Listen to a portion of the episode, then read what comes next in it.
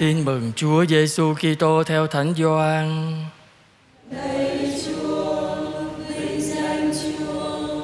Khi ấy đang dùng bữa với các môn đệ, Đức Giêsu cảm thấy tâm thần sao xuyến. Người tuyên bố, thật thầy bảo thật anh em, có một người trong anh em sẽ nộp thầy. Các môn đệ nhìn nhau phân vân không biết người nói về ai. Trong số các môn đệ có một người được Đức Giêsu thương mến. Ông đang dùng bữa đầu tựa vào lòng Đức Giêsu. Ông Simon Phêrô làm hiệu cho ông ấy và bảo: "Hỏi xem thầy muốn nói về ai?" Ông này liền nghiêng mình vào ngực Đức Giêsu và hỏi: "Thưa thầy ai vậy?" Đức Giêsu trả lời: "Thầy chấm bánh đưa cho ai thì chính là kẻ ấy." Rồi người chấm một miếng bánh trao cho Juda, con ông Simon Iscariot. Y vừa ăn xong miếng bánh, Satan liền nhập vào y. Đức Giêsu bảo y: "Anh làm gì thì làm mau đi." Nhưng trong số các người đang dùng bữa, không ai hiểu tại sao người nói với y như thế. Vì Juda giữ túi tiền nên có vài người tưởng rằng Đức Giêsu nói với y: "Hãy mua những món cần dùng trong dịp lễ." Hoặc bảo y bố thí cho người nghèo.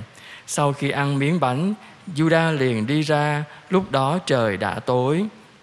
Khi Juda đi rồi, Đức Giêsu nói: "Giờ đây con người được tôn vinh và Thiên Chúa cũng được tôn vinh nơi người. Nếu Thiên Chúa được tôn vinh nơi người thì Thiên Chúa cũng sẽ tôn vinh người nơi chính mình và Thiên Chúa sắp tôn vinh người. Hỡi anh em là những người con bé nhỏ của Thầy, Thầy còn ở với anh em một ít lâu nữa thôi, anh em sẽ tìm kiếm Thầy.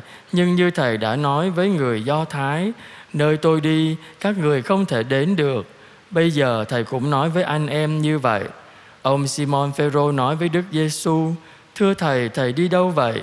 Đức Giêsu trả lời: "Nơi Thầy đi, bây giờ anh không thể theo đến được, nhưng sau này anh sẽ đi theo."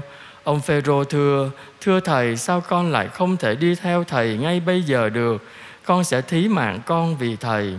Đức Giêsu đáp: "Anh sẽ thí mạng vì Thầy ư? Thật Thầy bảo thật cho anh biết, gà chưa gáy anh đã chối Thầy ba lần." Đó là lời Chúa.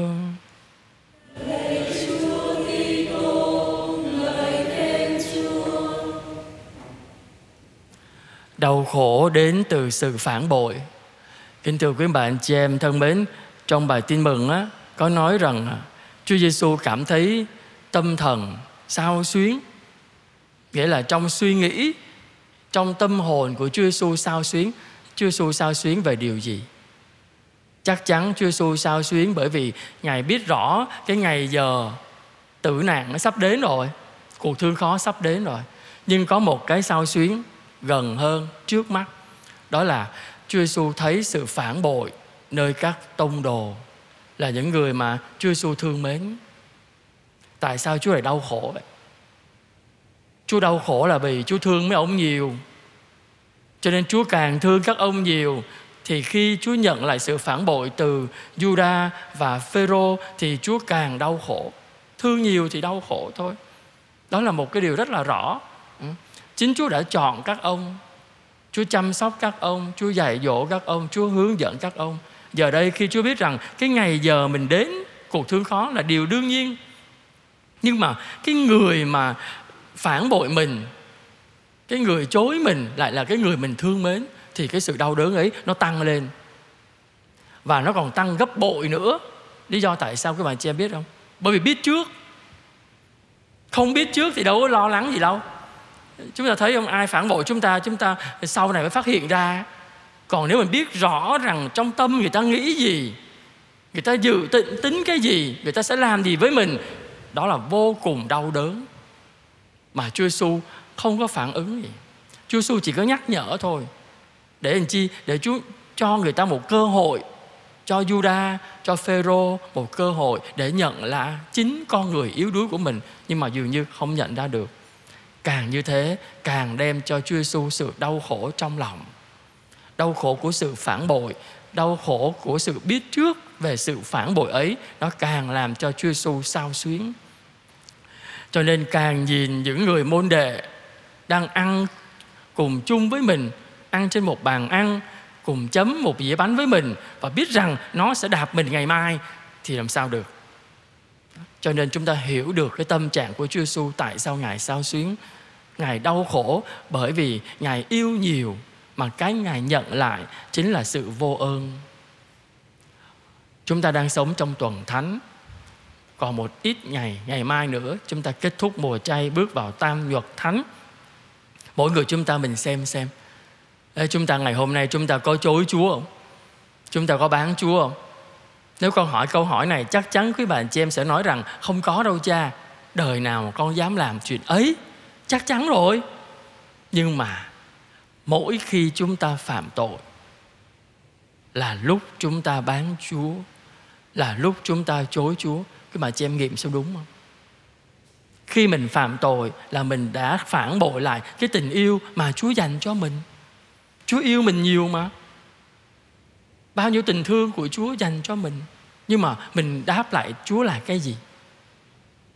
Sáng nay trong một um, trưa nay trong bàn ăn cơm một cha chia sẻ làm sao à, mẹ của ngài đang nằm bệnh viện mà thở bình oxy ờ, là như là 300 ngàn, 300 rưỡi một bình biết đúng không? biết giá đúng không? Nhưng mà một ngày thở hai bình ba bình hết cả triệu bạc ai làm trong ngành y thì biết rồi đấy. Một bình oxy thở chắc mấy trăm ngàn, mấy ngàn nghe cũng rẻ đấy. Nhưng mà ngài nói làm sao? Mình nghiệm lại, nếu như mỗi ngày mình trả cho bệnh nhân một tiền, mấy bình oxy trả tính trung bình khoảng một triệu đồng thôi, một ngày tiền thở oxy đấy. Chúng ta thở bao nhiêu ngày? Cứ một ngày mình trả cho Chúa một triệu đồng tiền oxy thì bao nhiêu tiền đây? Tính bao nhiêu? Không tính được luôn á. Không tính nổi luôn á một năm 365 ngày của bà chị em nhân lên đi. Nhân cái tuổi đời mình lên á, thì trả cho Chúa bao nhiêu tiền tỷ để trả, mua oxy mà thở để mà sống. Một cái đó thôi, để minh chứng một điều thôi. Chúa yêu chúng ta nhiều biết chừng nào, nhưng mà chúng ta đáp lại Chúa bao nhiêu phần trăm. Chúng ta cãi nhau, chúng ta giận nhau, chúng ta chơi xấu nhau, chúng ta hại nhau chúng ta ganh tị chúng ta nói xấu chúng ta toàn làm những chuyện là Chúa buồn thôi Thực sự Chúa chẳng muốn chúng ta làm gì khác ngoài một điều là cái gì? Yêu Chúa và thương người ta, thương nhau thôi. Chúa xin chúng ta có một điều đó thôi đó. Chúa không cần chúng ta trả tiền lại cho Chúa hay làm cái gì cho Chúa đâu. Chúa không cần đâu. Chúa chỉ cần chúng ta giữ một điều thôi là thương Chúa và thương nhau. Có vậy thôi đó.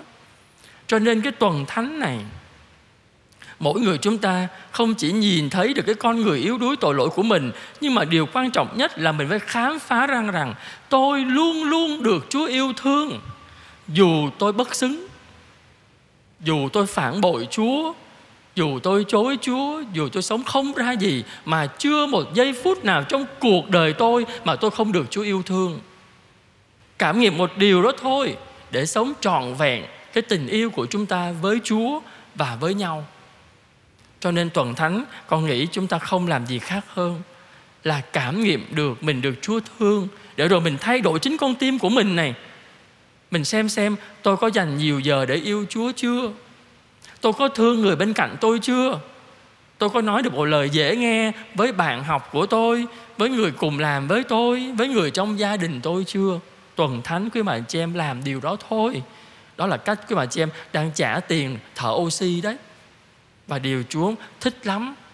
Chúng ta xin Chúa cho mỗi người chúng ta mình cảm nghiệm được Chúa thương chúng ta nhiều để rồi chúng ta sống xứng đáng với tình thương đó bằng cách là chúng ta thương Chúa và thương nhau nhiều hơn. Amen.